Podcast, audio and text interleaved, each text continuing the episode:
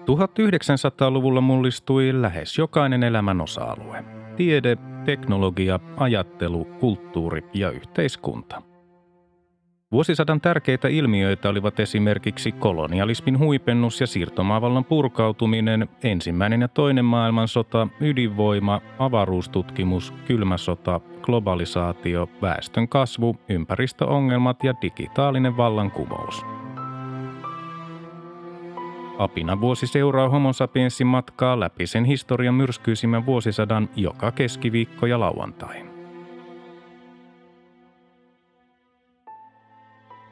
Vuosi 1998. Ensimmäinen heinäkuuta ilmavoimien Hawk-harjoituskone putosi metsään Pälkäneellä. Kyydissä olleet lentäjä ja mekaanikko pelastautuivat heittoistuimella. Seuraavana päivänä toinen heinäkuuta neljä ihmistä sai surmansa ja 25 haavoittui autopommin räjähdyksessä Unkarin pääkaupungissa Budapestissa. Surmansa saaneiden joukossa oli yksi suomalainen. Pommiräjähdys liittyi rikollisjoukkioiden välien selvittelyyn. 9. heinäkuuta suurinta osaa Afganistanista hallinnut Taliban liike tiukensi kansalaisten valvontaa kieltämällä television ja videoiden katselun sekä satelliittianteenien käytön islamilaisen moraalin vastaisena. 10. heinäkuuta skandaalilasten hyväksikäytöstä katolisessa kirkossa Dallasin Dioneesi suostui 23,4 miljoonan dollarin korvauksiin yhdeksälle entiselle alttaripojalle, jotka väittivät joutuneensa Rudolf Kosin entisen papin seksuaalisen ahdistelun kohteiksi.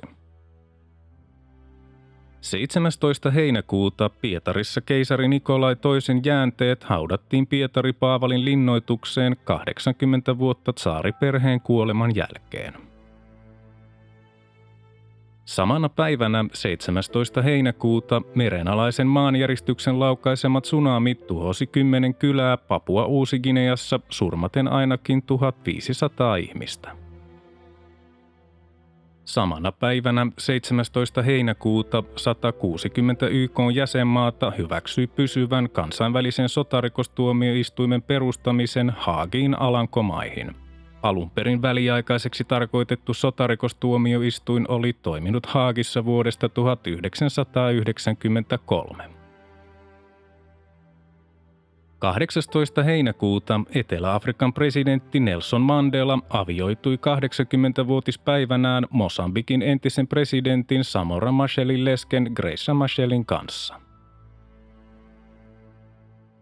20. heinäkuuta 38 kansainvälisen avustusjärjestön työntekijät poistuivat Afganistanista Taliban liikkeen alettua sulkea järjestöjen toimistoja – Avustusjärjestöt ja Afganistanin oppositio tuomitsivat jyrkin sanoin Taliban liikkeen harjoittaman räikeän ihmisoikeuksien polkemisen.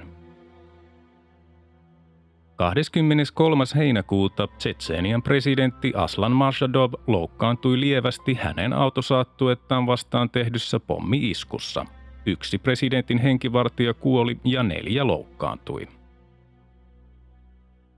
4. elokuuta heinäkuussa pelattuun Helsinki Cup jalkapalloturnaukseen osallistuneen 23-henkisen albaanialaisjoukkueen ilmoitettiin hakeneen turvapaikkaa Suomesta. Joukkueen jäsenistä 17 oli alaikäisiä. Seuraavana päivänä 5. elokuuta Irak lopetti kaiken yhteistyön YK UNSCOM asetarkastajien kanssa – 7. elokuuta Yhdysvaltain lähetystöissä Dar es Salaamissa, Tansaniassa ja Nairobissa räjähti pommit, 224 ihmistä kuoli ja yli tuhat loukkaantui. 12. elokuuta Suonenjoen junaturma. 15. elokuuta Omahin pommi-isku virallisesta IRAsta eronnut Real IRA räjäytti autopommin Omahissa Pohjois-Irlannissa surmaten 29 ihmistä ja haavoittaen yli 200. Kyseessä oli vakavin pommi-isku koko Pohjois-Irlannin terrorin aikana. 17. elokuuta Yhdysvaltain presidentti Bill Clinton myönsi nauhoitetussa todistuksessaan harrastaneensa epäsopivaa fyysistä kanssakäymistä harjoittelija Monika Levinskin kanssa. Samana päivänä hän myönsi kansakunnalle johtaneensa ihmisiä harhaan suhteen osalta. Samana päivänä 17. elokuuta Venäjän hallitus ilmoitti, ettei se pysty maksamaan ulkomaisia tai kotimaisia velkojaan. Rupla menetti seuraavan neljän viikon aikana kaksi kolmasosaa arvostaan. 20. elokuuta Kanadan korkein oikeus määräsi, että Quebec ei voi irtautua Kanadasta ilman liittohallituksen lupaa. Samana päivänä 20. elokuuta operaatio Infinite Reach Yhdysvallat laukaisi ohjusiskun Afganistaniin Saudi-miljonääri Osama bin Ladenin perustamia al leirejä vastaan ja väitettyyn kemiallisten aseiden tehtaaseen Kartumissa Sudanissa. Al-Shifan lääketehdas tuhoutui ohjusiskuissa. 21. elokuuta Veikkaus Oy jätti keskusrikospoliisille tutkintapyynnön epäilystä sopupelistä kolmessa 13. elokuuta pelatussa miesten superpesikseen kuuluneessa pesäpalloottelussa. Ensimmäinen syyskuuta presidentit Bill Clinton ja Boris Jeltsin aloittivat Venäjän talouskriisiä koskeneen huippukokouksen Moskovassa. Samana päivänä ensimmäinen syyskuuta kokoomuksen kansanedustaja Anssi Rauramo siirtyi Helsingin kaupungin liikuntajohtajaksi ja jätti eduskunnan. Uudeksi kansanedustajaksi tuli opettaja Sirkka Lekman. Toinen syyskuuta Swissairin MD-11 lentokone putosi lähellä Covea Nova Scotiassa matkalla New York Citystä Geneveen. Kaikki 229 koneessa ollutta ihmistä kuolivat. Samana päivänä toinen syyskuuta YK tuomioistuin tuomitsi Jean-Paul Akajesun pienen ruandalaisen kaupungin entisen pormestarin syylliseksi kansanmurhaan. Tuomio oli ensimmäinen, joka langetettiin sitten vuoden 1948, jolloin kansanmurhat kieltävä laki tuli voimaan. 4. syyskuuta kulttuuriministeri Klaas Andersson erosi hallituksesta. Hänen tilalleen nousi Vasemmistoliiton uusi puheenjohtaja Suvi Anne Siimes.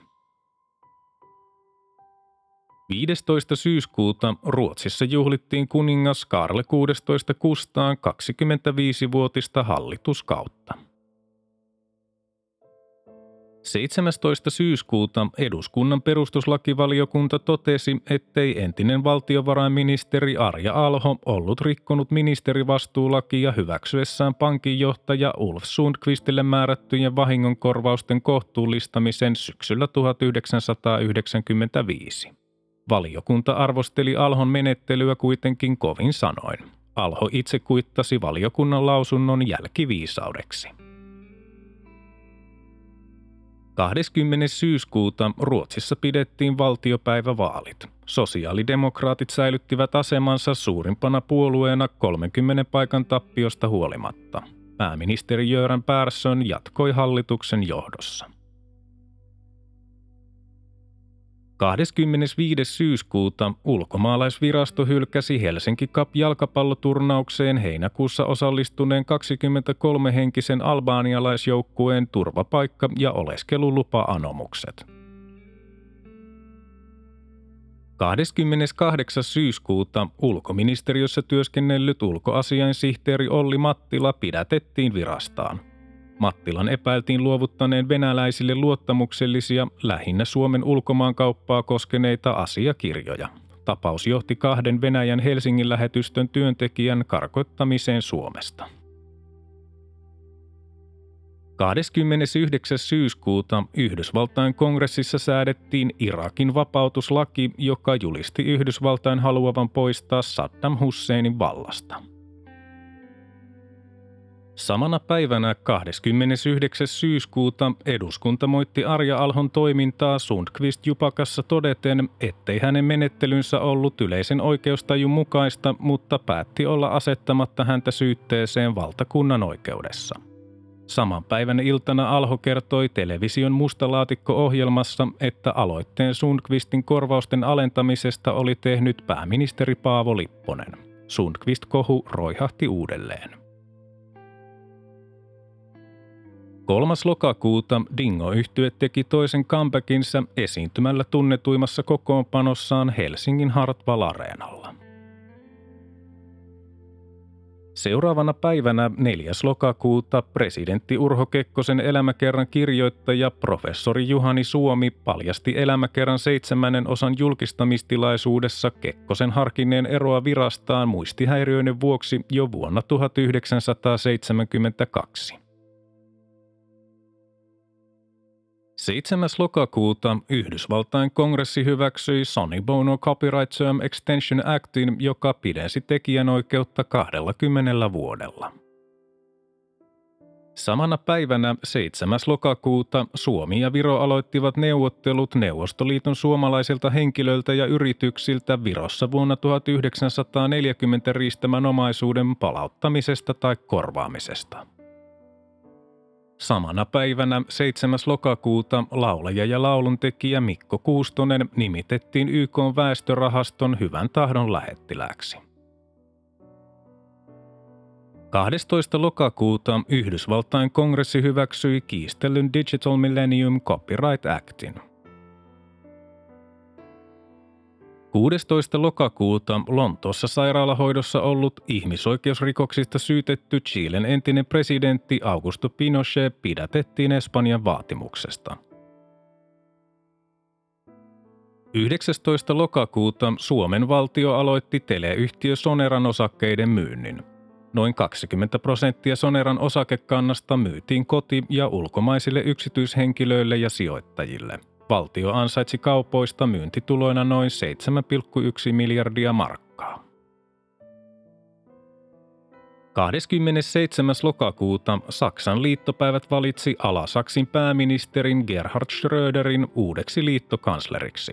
Schröder seurasi liittokanslerina vuodesta 1982 toiminutta Helmut Kohlia. 28. lokakuuta Air Chinan lentäjä Joan Bin kaappasi koneensa ja lensi Taivaniin. Turvallisen laskun jälkeen hänet pidätettiin. 29. lokakuuta Apartheid, Etelä-Afrikan totuuskomissio julkisti raporttinsa, jossa se tuomitsi molemmat osapuolet syyllisiksi rikoksiin. Samana päivänä 29. lokakuuta matkalla Adanasta Ankaraan kurdimilitantti kaappasi Turkin lentoyhtiön koneen ja määräsi sen lentämään Sveitsiin. Kone laskeutuikin Ankaraan lentäjän huijattua ja sanoen laskeutuvansa Bulgarian Sofiaan polttoainetäydennystä varten. 30. lokakuuta Hondurasissa pyörremyrsky Mitch surmasi 5500 ihmistä. Samana päivänä 30. lokakuuta 63 nuorta menehtyi ja 200 loukkaantui juhlapaikan tulipalossa Göteborissa. Ensimmäinen marraskuuta Euroopan ihmisoikeustuomioistuin perustettiin. Samana päivänä ensimmäinen marraskuuta Mika Häkkinen voitti Formula 1 maailman mestaruuden. 6. marraskuuta Suomen sisu perustettiin. 12. marraskuuta Suomen keskusta esitteli työreformiohjelmansa, jonka mukaan työnantajat voisivat sopia työntekijöidensä työehdoista paikallisesti. Vasemmistopuolueet tuomitsivat ohjelman. 13. marraskuuta presidentti Clinton määräsi ilmaiskuista Irakiin. Irak vetäytyi viime hetkellä ja lupasi ehdottoman yhteistyön asetarkastajien kanssa. Samana päivänä 13. marraskuuta Helsingin kihlakunnan syyttäjä nosti Suomen tietotoimiston päätoimittajaa Kari Väisästä ja hiihtäjä Jari Räsäsen väitettyä kasvuhormonin käyttöä koskeneen uutisen radiossa 21. tammikuuta lukenutta toimittaja Johanna Aatsalo Sallista vastaan syytteen julkisesta herjauksesta. Syytteen nostamista olivat vaatineet Räsänen ja Suomen hiihtoliitto. 18. marraskuuta UNSCOM-tarkastajat palasivat Irakiin. Seuraavana päivänä 19. marraskuuta Yhdysvaltain edustajien huone aloitti viraltapano kuulemiset presidentti Bill Clintonia vastaan Levinsky-skandaalin vuoksi. 20. marraskuuta Talibanien oikeus julisti Osama bin Ladenin synnittömäksi mieheksi osallisuudesta Yhdysvaltain lähetystöjen pommitukseen elokuussa Keniassa ja Tansaniassa. Samana päivänä 20. marraskuuta kansainvälisen avaruusaseman rakennustyö alkoi sarjamoduulin laukaisulla Baikonurista Kasakstanista. 24. marraskuuta America Online julkisti ostavansa Netscape Communicationsin osakevaihdolla 4,2 miljardilla dollarilla. Samana päivänä 24. marraskuuta Hyvinkäällä paljastui raaka paloittelumurha. Teosta epäiltynä pidätettiin kaksi viikkoa myöhemmin neljä henkilöä. Epäiltyjen taustoja selvitettäessä paljastui yhteyksiä saatanan palvontaan. 25. marraskuuta presidentti Mauno Koivisto täytti 75 vuotta. Presidentti Martti Ahtisaari ja rouva Eeva Ahtisaari tarjosivat Tellervo ja Mauno Koivistolle juhlalounaan presidentin linnassa. 26. marraskuuta Helsingin keskustassa sijaitseva vuonna 1936 valmistunut funkistyylinen lasipalatsi vihittiin korjaustöiden valmistuttua jälleen käyttöön. 30. marraskuuta Deutsche Bank julkisti 10 miljardin kaupan Bankers Trustista luoden maailman suurimman rahoituslaitoksen. Ensimmäinen joulukuuta Exxon julkisti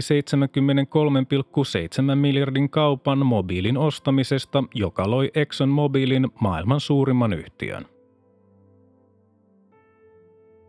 6. joulukuuta Hugo Chavez Frias valittiin vaalilla Venezuelan presidentiksi.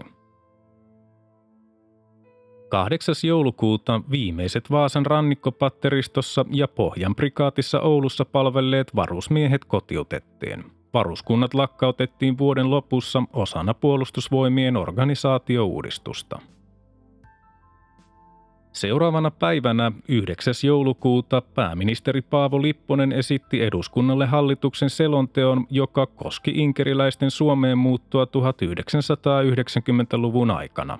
Lipponen ilmoitti hallituksen pyrkivän vähentämään asteittain muuttoa Inkeristä Suomeen. 10. joulukuuta YK on ihmisoikeuksien julistus täytti 50 vuotta. 16-19 joulukuuta operaatio Desert Fox, Yhdysvaltain ja Britannian kolmipäiväinen pommituskampanja Irakin sotilaallisiin kohteisiin. Asetarkastajat vetäytyivät Irakista. 19. joulukuuta Irakin varapresidentti Taha Yassin Ramadan julisti Irakin kieltäytyvän yhteistyöstä YK kanssa ja asetarkastusten olevan ohi. 21. joulukuuta YK turvallisuusneuvoston maat Ranska, Saksa ja Venäjä ehdottivat Irakin talouspakotteiden purkamista. USA ilmoitti vetoavansa ehdotuksen. Seuraavana päivänä 22. joulukuuta opetusministeriö hylkäsi Suomen skientologiakirkon anomuksen päästä uskonnollisten yhdyskuntien rekisteriin. Ministeriö tulkitsi skientologian lähinnä uskonnon varjolla tapahtuvaksi rahastukseksi. Skientologian kannatus oli jäänyt Suomessa vähäiseksi. 26. joulukuuta Irak ilmoitti tulittavansa USA ja Britannian koneita, jos ne tunkeutuvat sen ilmatilaan valvoessaan lentokieltoa. 29. joulukuuta punaisten khmerien johtajat pyysivät anteeksi kansanmurhaa Kambodsassa, mikä oli johtanut yli miljoonan kansalaisen surmaan 1970-luvulla. 30. joulukuuta valtion syyttäjä Jarmo Rautakoski nosti ulkoministeriössä työskennellyttä ulkoasiansihteeri Olli Mattilaa vastaan syytteen vakoilusta. 31. joulukuuta 11 ensimmäisen euron tilivaluuttana käyttöön ottavan maan kansallisten valuuttojen viralliset muuntokertoimet euroon nähden määriteltiin peruuttamattomasti. Mainittakoon vielä, El Niño-ilmiö oli harvinaisen voimakas. Maapallon keskilämpötila oli 14,52 celsiusastetta, mikä teki vuodesta maailmanlaajuisten lämpötilamittausten siihen asti sen historian lämpimimmän. Vuoden 1998 kesä oli erittäin sateinen Suomessa.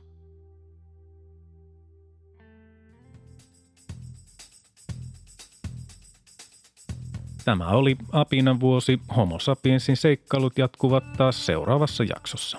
Liitytään mukaan.